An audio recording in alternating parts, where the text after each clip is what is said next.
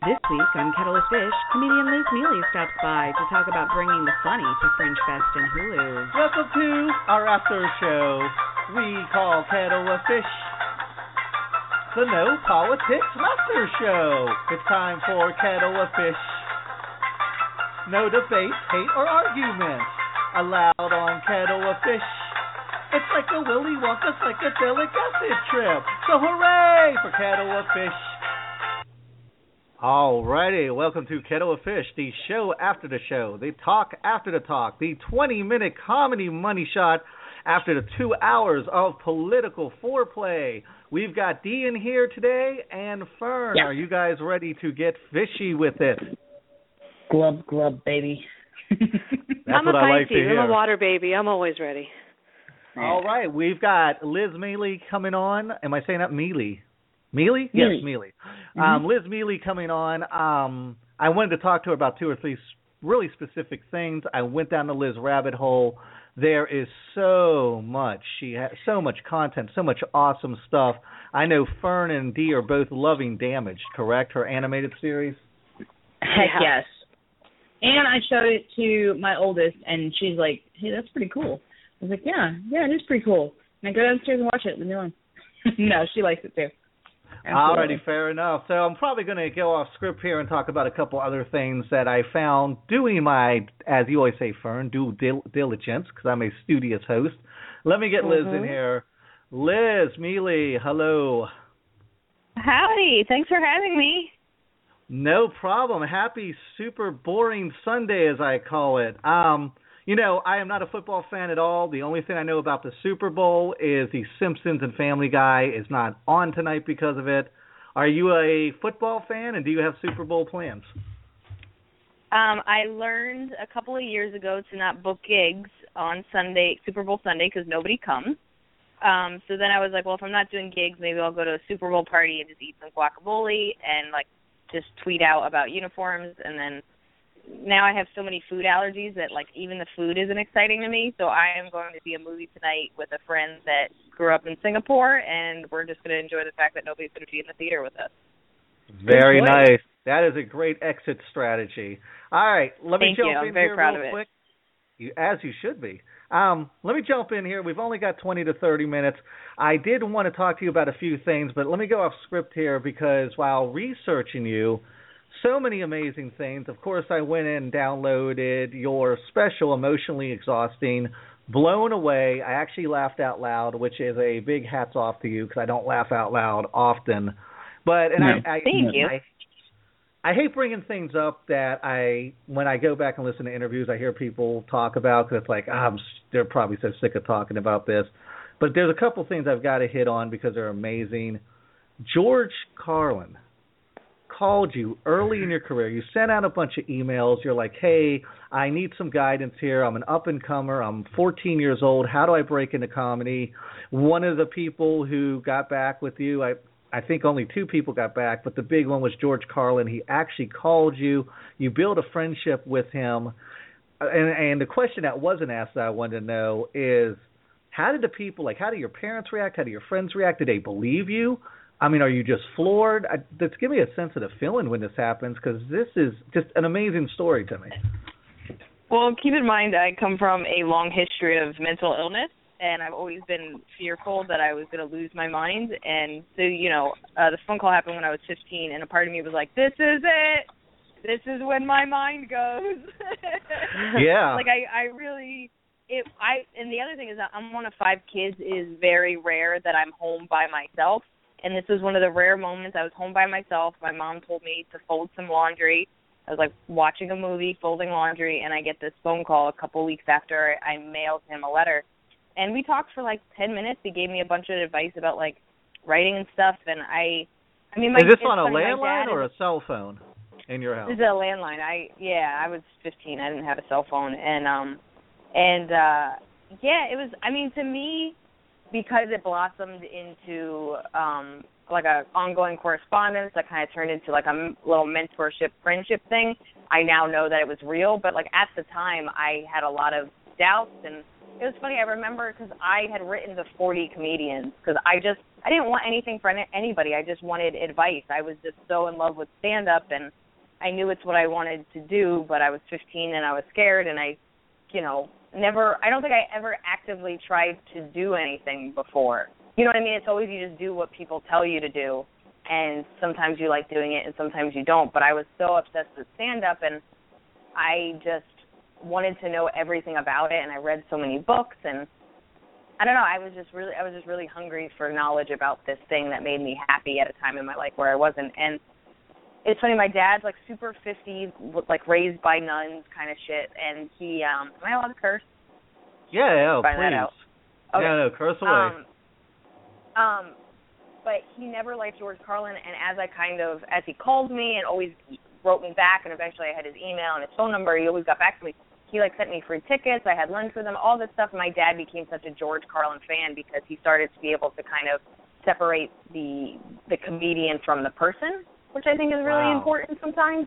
Because to Yeah. me, he definitely he always influenced me as a comedian because I just am in awe of what he does but uh, the bigger influence is probably who he is as a person. Like I, a lot of who I am today, and how I treat other comedians, and how I treat my community, and how I um, work as a, a professional stems from here is this legend who called a 15 year old to give her advice, and that has kind of changed my outlook on how you bring people up and how you help people and how you treat people. Because he he didn't just do stuff like that for me and even when I was in a space where he was there he always treated people like people. And so you can look at the act you can say you don't find him funny or he was too crude or whatever you want to say but he was he was one of the best humans I've ever met Well, that's um interesting, and that kind of leads me to this other thing that I always hear you talk about. It's your longing to connect with people, not to be, you know, not to be the center of attention all the time, but to connect with people. And was there a little bit of that kind of encoded on your DNA from growing up dealing with Carlin? And also, um, when it comes to George Carlin, if you had never gotten that original phone call from Carlin, would your career be any different, or would you still have that ambition to break out? Um, I think I would have always had the ambition. It was there, and I was, because you know, I I still search. I even after that, I I was always. I guess I was always just kind of looking for answers and mentors and for people to help guide me because I just I still I'm still like that with things that most people know how to do. Like I wasn't very I you know I had emotions, but I was told to keep them under wraps, and I had opinions, but I was told that they weren't valued and you know, I I was raised in a way that um I had to do a lot of the undoing and I had other people both friends, comedians, um, you know, that I watched on TV and ones that I met, um, therapists, boyfriends, like it feels like I've I'm always looking outside myself for some kind of guidance because I don't feel like A, I didn't like myself, but B I didn't feel like I I felt like I grew up with no real life tools. And so if you know the Carlin thing didn't happen, I think I would have just kept looking like I continued to look for other people to help guide me for me to become the person I wanted to be. And I feel fortunate that here's somebody that both as a writer and comedian has been um a huge inspiration, whether I've had met him or not. And then as a person inspired me and, and kind of helped me my dad is very much a giver and always almost like gives his shirt off his back kind of thing, but there was a lot of stuff I learned from him that wasn't as helpful. And as you get older you start to get taken advantage of and you start to think i'm spending a lot of time helping other people. Is this even worth it? And then you kind of see how somebody like him and some of the books i've read kind of show you why you do that and the importance of it and how you can do it better. And actually um kind of honing my niceness sounds kind of crazy but just that has been just as important as honing my craft Ah, and I imagine it makes it more real, right? Carlin called, he's giving you guidance, and now this actually seems like a doable thing, as opposed to before there might have been a little bit of a dream factor in it, right? Yeah, I mean, I, I honestly, until you get on TV, and probably sometimes even after you get on TV, it always feels like a dream factor. It is, it's a hard business with not a lot of. um when you tell people that you want to do it, when you tell people you do it, people kind of, unless you are a name, like unless you are Jerry Seinfeld or you are hanging out with Jerry Seinfeld, people are like, "That's cute that you think you're going to do that," and you just have to kind of accept that what you're doing is really hard and not a lot of people not even make it in that sense of being a Jerry Seinfeld, but like make it in the sense like paying your bills doing it. And um I don't know, I feel I feel oddly really fortunate that I've been I've been able to surround myself with really uh uh encouraging and impressive people on both like I said because show business is not a very friendly business and not a take care of each other kind of business. And I've been fortunate to meet a lot of people that are both talented and um, thoughtful.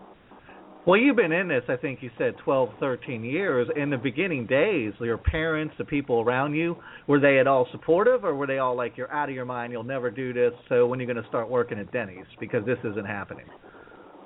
Um, I I hid it for a while. I, my parents always knew I was obsessed with comedy. Um, I definitely I start I went to the city when I was 16 and I did I slept over like my friend's aunt's place and my friends came out to a show I did and I did that for a little while without telling anybody. Um, and then I finally told my dad and it's so funny now that I look back on it because you know after I told my parents, my parents were like, "You can do it, but you can't go to the city by yourself." And they would e- either they would come and they would like sit in a Starbucks and I wouldn't let them come see me and then I'd be like, you know, either it went well and I was like, yay, or I was like, I want to go home. like, but um, and then eventually it was as long as somebody's parents were coming, and that lasted until I was about 17. But like, I was really resentful when I was 16 because I was like, what's the big deal? It's just a you know, a 16 year old girl by herself in a city that just got attacked by terrorists. Why can't I do this by myself? Yeah, like, it's nice to have the arrogance of youth going for you, right?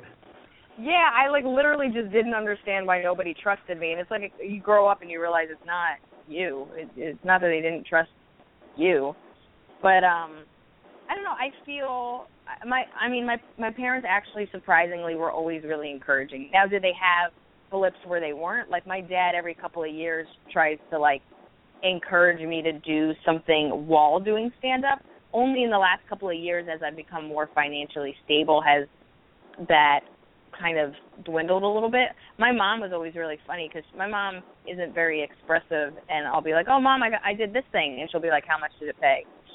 you know what I mean? Like they really are very much like Asian parents, where they're just like, "When I die, are you going to be able to take care of yourself?" Um, right, right, gotcha. But uh, I know that makes me sound like I'm Asian. Uh, I'm very Italian, but like you know, just like this idea that they they want you to be secure and they don't want you to do while they're very I mean they had five kids and most of us are artists and they've been very encouraging of all of us. I think they are scared that they're going to die and we're going to be homeless. And so I think that scarcity is what is kind of hard, but like, you know, I borrowed my dad's car every single weekend for 5 years when I started doing the road. Uh when I finally decided I had to get a car myself because I just had too much work and it was exhausting going back and forth to New Jersey. I saved up a bunch of money. I asked if my dad would help me buy a car, and he's like, you know what? I'll just give you my car. It was your car anyway, and you know, just use that money for like insurance and just in case something breaks down. Nice. And like that stuff. That's the kind of stuff that a I feel really privileged and grateful because I know a lot of comedians that don't have supportive parents, but then also the fact that you know I was able to borrow a car every weekend for five years. The fact that I was gifted a car, like there's a lot of things. Those things are huge and really give you a leg up and um are really monumental in well, I think my it's amazing. That you recognize that because a lot of people wouldn't. I want to touch on this real quick, like maybe two or three minutes, and I wasn't going to bring it up at all because so much of what you talk about revolves around you having dyslexia. But the thing that I that I ran across that floored me is you were on a show called Codpath, which is a podcast about dyslexia. And maybe I'm in the dark, ignorant about this. I didn't think that dyslexia was prevalent enough where it would have its own pod. I mean, I guess there's a podcast on everything now. And the second thing is, you seem to be really big overseas in England and Europe because a great deal of what I researched about you, it seems like you're in Europe a lot and people are digging you over there, right? It's going really well. When people ask me what my favorite audience is, I always say the Netherlands. Like I, when I did that, uh, I did live at Gotham on Comedy Central like five, six years ago, and a couple of years after it, it got aired in Europe, and I got a flood of emails from the Netherlands, and everybody was like, "You're amazing. We love you when you're coming over." And at the time, I wasn't doing much outside of you know the East Coast and the Midwest, and I was like, probably never. And then I ended up doing kind of like a mixed vacation shows in London, and then the next time around, I ended up doing a month and a half tour. I did 40 shows in 45 days. And um, in that tour, I had a stretch where I was in the Netherlands and Denmark, and I did four cities in the Netherlands. And I still had some of those Netherlands fans. I had a girl bring me pie and take pictures of me, and um, I never loved a place more, and I've never had the response I've had from somebody, and never loved the people more. Like it feels like you're in the in a Beauty and the Beast movie. Like everybody is on bikes and wow. like so friendly and pretty and nice. And then I don't understand why they get me, but they get me on a level that feels like we grew up together. And I loved just the atmosphere there. I loved the audiences but I've I've now performed in eight countries. I'm actually going to be in Europe all summer. I'm doing an armed forces tour in the Middle East in Europe. I'll be in London for a month and a half doing shows and doing previews, and then I'm doing Edinburgh for the month of August.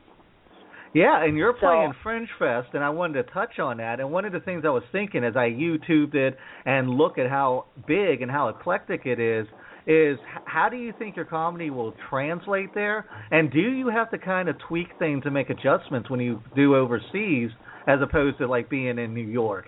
I mean, do you kind of have to tweak the economy so it or your comedy so it translates better, or do you just go in, I'm Liz, here's what I got, and you just cross your fingers everyone gets it? It's weird, honestly. Um, the first advantage you have, especially in somewhere like London or the UK, is they watch a lot of American television. So my accent and kind of my crassness doesn't. They enjoy it. I mean, every all of Europe loves like if they don't like America, they love New York. So everywhere I've ever went, I mean, I could say I'm American. They don't have any feeling. I say I'm from New York. You would think I'm a princess. Like they, Europe is obsessed with New York. UK is obsessed with New York. I also kind of noticed that everywhere in London, all these other comedians, they were like characters. Like there was this one guy that he was I thought he was Swedish. He had all this stuff about being Swedish. Afterwards, I was like, "Oh, where in Sweden are you from?" I just got back from, you know, Stockholm. And he was like, he was like, "Oh, sweetie," he's like, "I'm from the UK." And I was like, "Oh, everyone here does characters." And I was like, "Well, why do I do well? I'm not a character." And then I realized, "Oh, I'm a character. I'm this ner- like Jersey, Yeah. New York, go fuck yourself. Like I'm I'm like what they see on The Sopranos, and they love it. And so there's a couple of like words and references here and there that I've learned to kind of tweak, or I might need to explain. But honestly, I go out there and I do 99% of what I do anywhere else in the U.S. and it does, it honestly does pretty well. I mean, there's a couple of places I haven't done well, but the majority is that's going to be anywhere you go. Whether it's I've I've done better in Europe than I've done in West Virginia, and West Virginia feels more like another country to me. West Virginia So- is more like another country. so for me, I feel very fortunate that I've been able to just, and I'm also really personal. Um, I all my stuff is about being, you know, a human, a woman, uh, uh, uh, a angry person. A, wha- like it's my stuff comes from even if you don't relate to it, I'm able to explain where I've come from, and it feels more like my topics have always been universal, so it's easier for me to translate and go over there as I am, as it, other than people that might talk about more topical stuff. They might talk about more their surroundings as a, a culture. And I, I, while there are things that are culturally true for me, I talk about so many broad things, and I have so many filters from what I come from. I think it's just I, I, I'm teaching people about me, not teaching people about where I live or what have you. Very, very nice and very relatable. Um, let me get Fern and Dee in here because I want a woman's perception on this, perspective on this as well. Fern, I think we just lost Dee. Fern, so Yeah. I, I turned you on to Liz's comedy. I sent you her damaged animated series, which I'm going to have Yeah. to kind of follow up and see what's going on with that. But give me your first impressions, and do you have any questions for Liz? Well, yeah. Well, first of all, I want to say uh, I checked out your YouTube channel and uh, hilarious. I like, I love comedians, but I love comedians that can actually, you know, make me laugh and not go, "Oh, that's cute," or "Oh, yeah, that's funny." Like you actually made me laugh out loud, especially when you were talking about the sexual positions and smoking pot. Like that was absolutely hysterical. So I love what you do. I love how you do it. I think it's fantastic. And I was, I was watching um one of the clips, and it's where how you dealt with a heckler and you had this heckler and you seem to get genuinely pissed off at this guy like you really tore at him Do you still have that problem? Like as you tour more and you're more widely known, do you still find that you have to deal with that heckling problem, or does that just kind of go away? Uh, well, first of all, thank you. Thanks for watching my stuff, guys. So nice. Sure. Um, Oh, yeah. I was like, I was wondering, I was wondering where those views came from. Um, but uh, uh, I do. I mean, you always because it's a you know an alcohol business. You're always going to deal with some form of heckler. Um, in the beginning, I got a lot of hecklers because I, I, I mean, I'm 30 and I still look like I'm like 18 years old. And now it's even weird, even weirder because I'm a headliner and I look like I'm 18, and people are saying all these credits. And I think, I think being a, t- I'm tiny. I'm, I'm barely five one. I still have acne.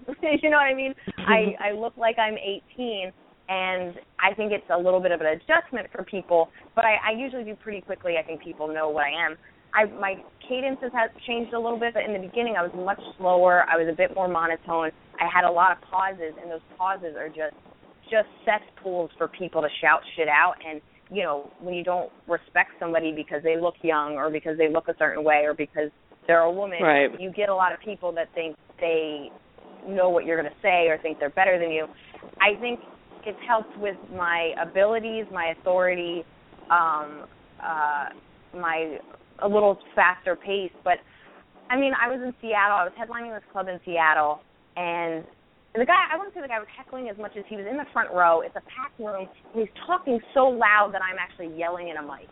And I go, sir, could you just keep it down a little bit? And then out of nowhere, this guy to my left goes, yeah, what the fuck, dude? Shut the fuck up.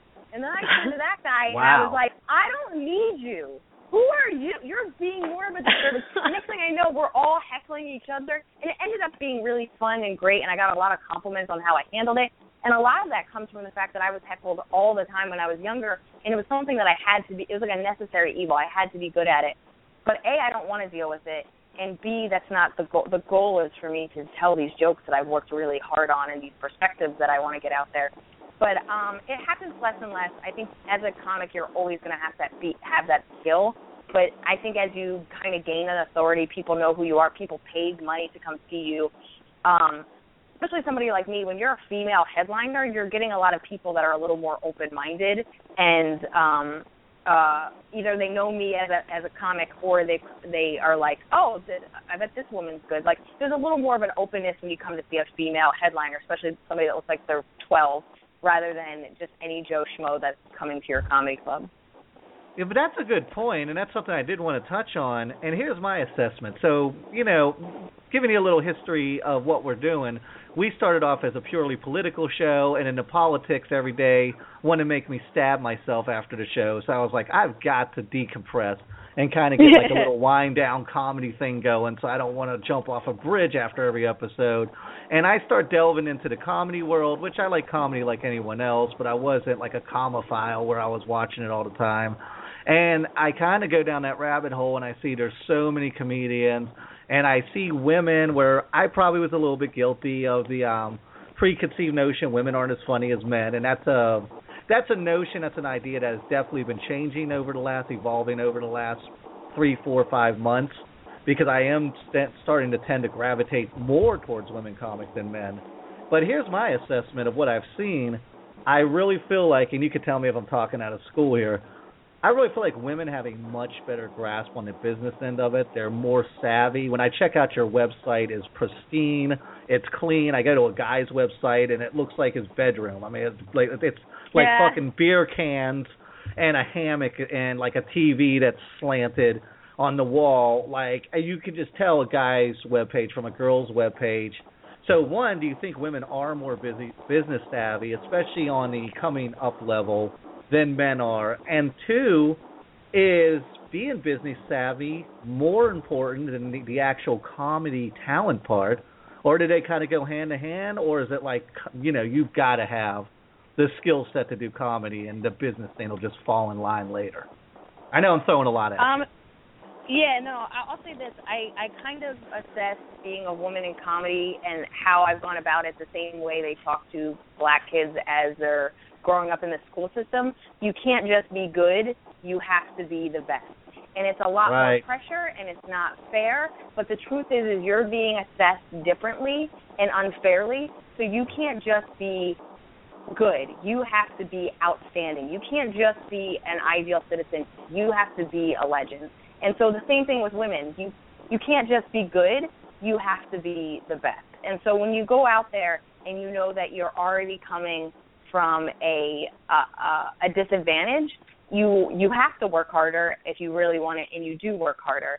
And for me, as soon as they announce my name, I'm not even on stage. As soon as they hear it's a girl name, I'm at a disadvantage. And so I and then you see that I look young. You see that you know I'm pretty attractive if I'm allowed to say that about myself.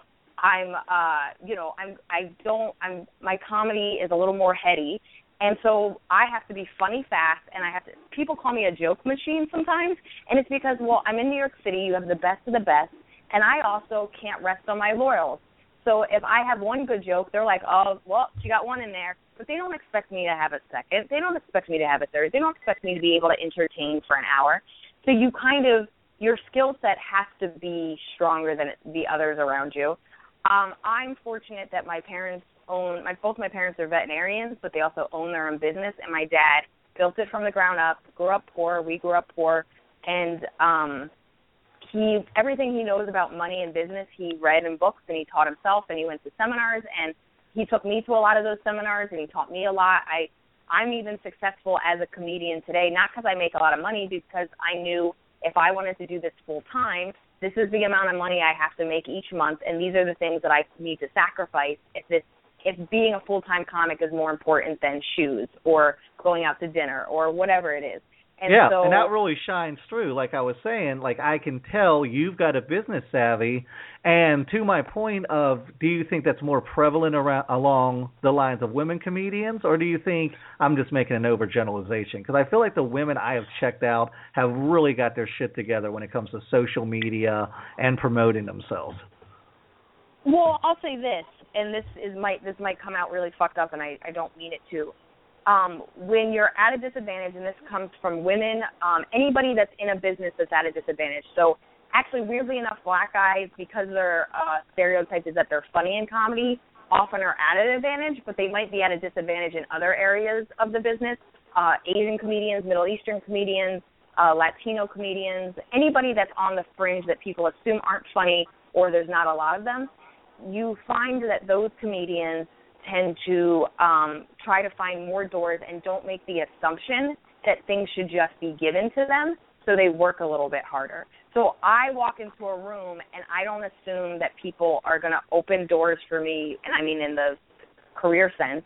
Right. Um, so I have to make a point to open them myself, and I go, well, what what doors can I open today, or can work on opening without an agent, without a manager, without people um, in my corner, and because you don't make those assumptions, you're constantly working on them rather than sometimes when you're just a white male comedian and you're funny, it's like, well, you're welcome.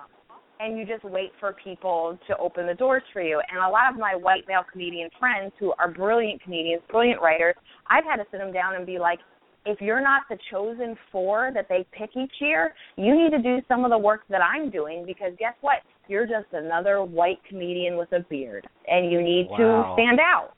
And so I've been able to kind of help my friends that if you're not one of these chosen white guys, you're going to have to come hang out with the girls and the Asians and start looking at what you bring to the table that's unique and what you can do now. And I'm fortunate that I think when you come from a disadvantage in life, whatever it is, whether it has to do with your financial place or you know some kind of being some kind of minority or having difficult social skills or whatever the reason is, you can either say this is my lot in life and oh woe is me, or you can say well what other skills do I have? How else can I shine? And I I've always looked at the business side as creative business. I love reading books about creative business. I love you know the um, the what do you call it like um the logistics the underdog story yeah the underdog story of how they had nothing and they built it up i i i i have a social media presence because i lost my manager i now have a manager and agent but five years ago my manager became an agent he dissolved his company um he actually became an assistant agent, so he couldn't even pick up people. And I had a bunch of opportunities that fell through. I felt super alone in the business, and it felt like I just hit a wall, and this was my life. And I go, well, what can I do now to help myself? And I go, well, I could build a fan base. Well, how do you build a fan base if you're not getting the shows because people aren't booking you? I could do social media. Well, I don't know how to do social media. Let's go see if there's books. And I've probably read about 15 books about social media, and I decided five years ago to take a risk every day and try something new. And I do that with everything. I mean, all the Europe stuff was taking a risk. Managed was taking yes, a risk. Um, that is key. You know, yeah, you have to. And I think sometimes when things are comfy because you're, you know, a white male in a business that says you are funny, you don't take risks, but that's how you grow as a human, as a comic, um, as a person. And it's funny, I did an interview for, for Psychology Today. Um, yes, I read ago, that. And, and it was interesting. I, I had this epiphany about a month before I did the interview, which is I take a lot of risks in my career, and they're still scary. I still I still get scared posting certain jokes online. I get scared doing jokes on stage. I get scared of making some like I'm terrified about Edinburgh. That is a huge financial and emotional risk because what if nobody shows up and you know what if people don't like me? What if, what if I don't make the money back? But I I've learned enough to be like, all right, here's how you can support yourself. And worst case scenario, I bomb and lose some money in Scotland. I've done that in New Jersey. At least it's a prettier place. Yeah, um, yeah.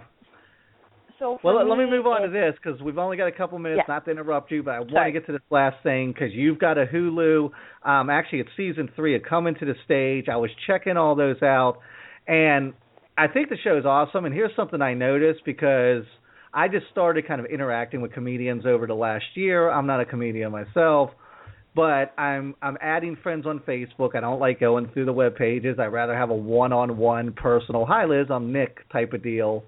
And I notice when I look at the friends that like they all have you have mutual friends with all these different comedians now.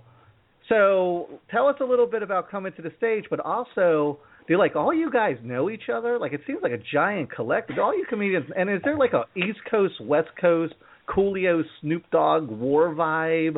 Like between the coast and comedy, like it, I, I'm trying to understand this all being someone new uh, from the outside. Um, so it's almost like a, a lot of it's a, a mixture of where you're from and a graduating class. So it's very much like high school. I know the people I started with. I know the people that started a little bit after me, and then I know the people before me, and then you know kind of the legends and the people that you looked up to and watched TV with. And sometimes those people become your friends because you open for them and you do clubs with them. So it starts there. So you know, I know the freshmen. Like let's say I'm a junior, I I know all the juniors. I know I know some freshmen and sophomore. I know some seniors, and I know some teachers. So there there's that. Then and that's just in New York. But then I travel. I'm in Baltimore. I'm in D.C. I'm in Ohio. I'm in L.A you start to meet people as you open for other people, as they host for you, as and that kind of expands. And then somebody will be like, "Hey, I'm a friend of mine that's coming to New York. Do you know any shows?" Then you meet that person. You expand that way. There is an LA New York situation. There's also different cities. So you may I started in New York because I grew up in New Jersey and I went to college in New York. So I've always kind of been New York.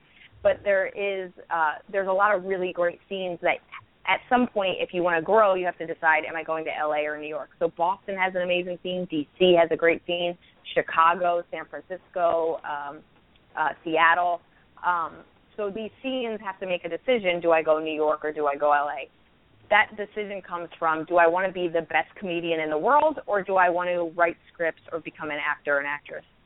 Gotcha. I have stayed in I've stayed in New York and people that come to me it is the best in the world by the way. The best comedians and the best comedy writers are in New York City. Great uh TV writers, movie writers, actors, comedic actors, eventually they move to LA. I've had a, so many friends move to LA. I go I try to go out there once a year. Um I've met a lot more LA comedians. I've gained a lot more um understanding of that scene. I don't think they're the strongest comedians because a lot of them it's not their first passion or they lose the passion when you can make a more money and it's a lot easier to do acting or writing or whatever. So it's it's such a hard business that if you're not 100% in, you're not going to develop the skills. And if you're not being challenged and don't have the stage time like we do in New York City, you're not going to grow as well. But I have a lot of respect for both scenes it's just very different. I feel like I have superpowers when I go to LA because I'm just I'm they they're just not as strong and all the women are just stunning and trying to be actresses and I am I, I just I'm a, I'm weirdly a sneak attack because they don't realize that I've been honing my craft for 13 years in the city, pretty much unknown. But um, I know I know a lot of comedians. You know, 13 years of anything, you're going to know a lot of people. But Facebook definitely, Facebook, Twitter, all that stuff. You really start to build a community. I do not like somebody will friend me and it'll be like you have 3,000 friends in common and that's crazy. I yeah. don't know three thousand people. I do know that most of those are either comedians or people in the business, but I you you don't keep in touch with that many people, but you you do you meet a lot of comedians because I'm constantly on the road. I'm constantly working with new people. People are seeing me on TV. You're collaborating. You're tweeting at each other. You, it is a very communal situation where you do know a lot of people. Well, and one of the things that I noticed, and then I'll kind of let you go after this, but dealing with this from the outside and talking to people on both coasts because we're headquartered here in Knoxville, Tennessee, I actually ran across people on the West Coast that were part of like a pot comedy scene, like they all told told jokes about pot, and that was their thing. And when I started engaging with their social media, it was like they all hated each other and they were all attacked. Like, don't go see this guy; he's not a true burner. Don't go see this guy. And I was like, good God, this is like the pot scene. I thought you would be the most mellow people in the world. Yeah, that is and weird. like watching you guys go back and forth at, at each other's throats, like I kind of started varying away from offering to have people from that kind of community call into the show just because I saw there was like so much drama where it was weird where I was like, well, I thought it would be the opposite situation. But describing it in high Yeah. school terms really makes sense to me. Yeah, and uh, some of that might just be because a that is a very secular community, and then also it's it's um it's a new, if they're newer, a lot of that kind of hostility I think comes from newer comics because it comes from a very desperate place of you know it comes from any place where you're scared. You're like I am doing something nobody supports. I'm it's really hard. It's hard to get stage time. People don't know who I am. People don't respect me.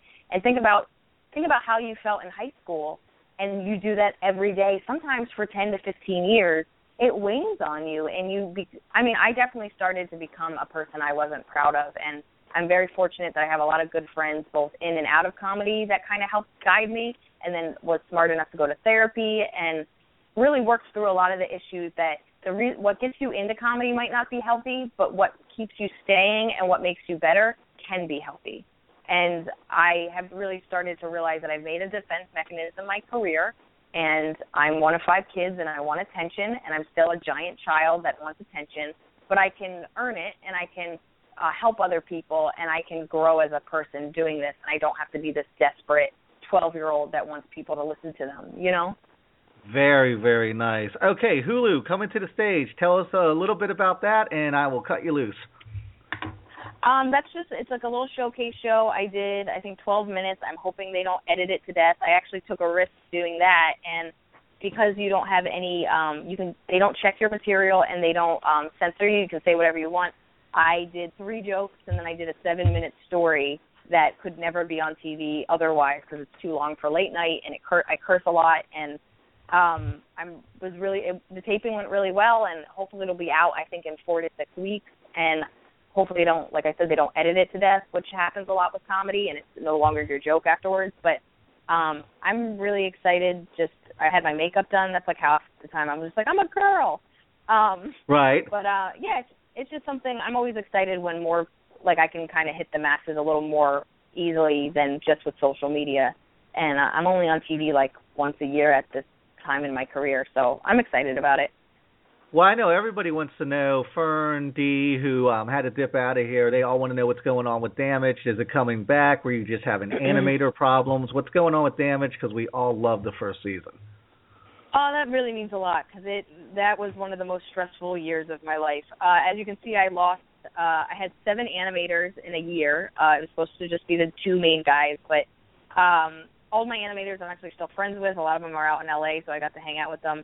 Um, it was so much work, and it kind of hindered my ability to do other work that I I would have to raise more money than I think I'm capable of raising to do another season. So I'm trying to do a couple things with that. I'm trying to pitch it so it could be something bigger, whether it was a production company helping me make it, and then even if it was still online, it was somebody else kind of footing the bill or helping with the process.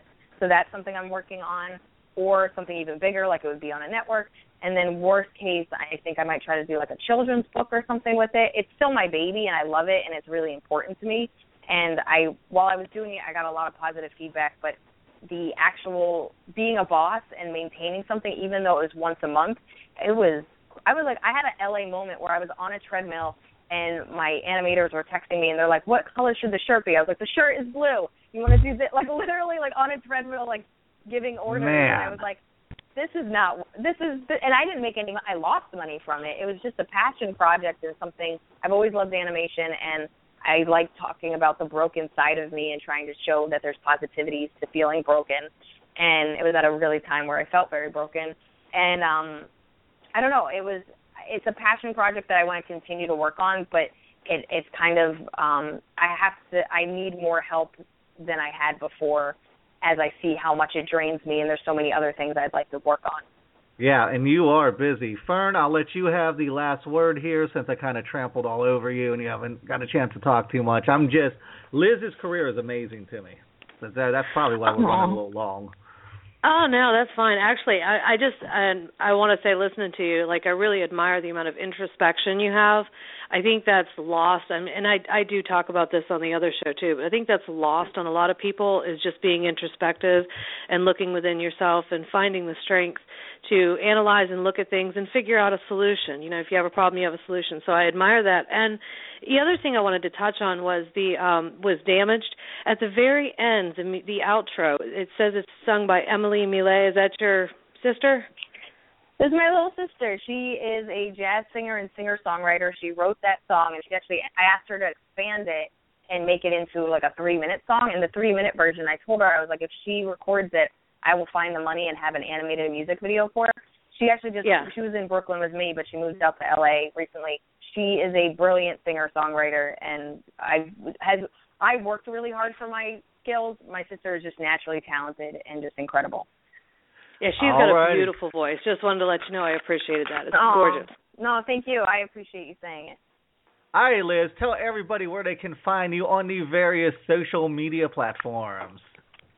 Uh yeah, I'm on I mean my thing that I like the most is actually Instagram, so it's at Liz Miele. It's a lot of cat pictures, so I actually don't recommend people looking at them. Um but uh uh I'm on Twitter, Facebook, um I mean really everything it's at Liz Miele, M I E L E and my website has all my current dates, uh tour dates and podcasts I've done before. I try to keep it updated and that's just lizmiele.com. Alrighty, fair enough. I want to thank you so much for calling in today. I am going to go grab some lunch. You guys have a great Super Bowl Sunday. Thank you, thank you. Bye bye. Bye, guys.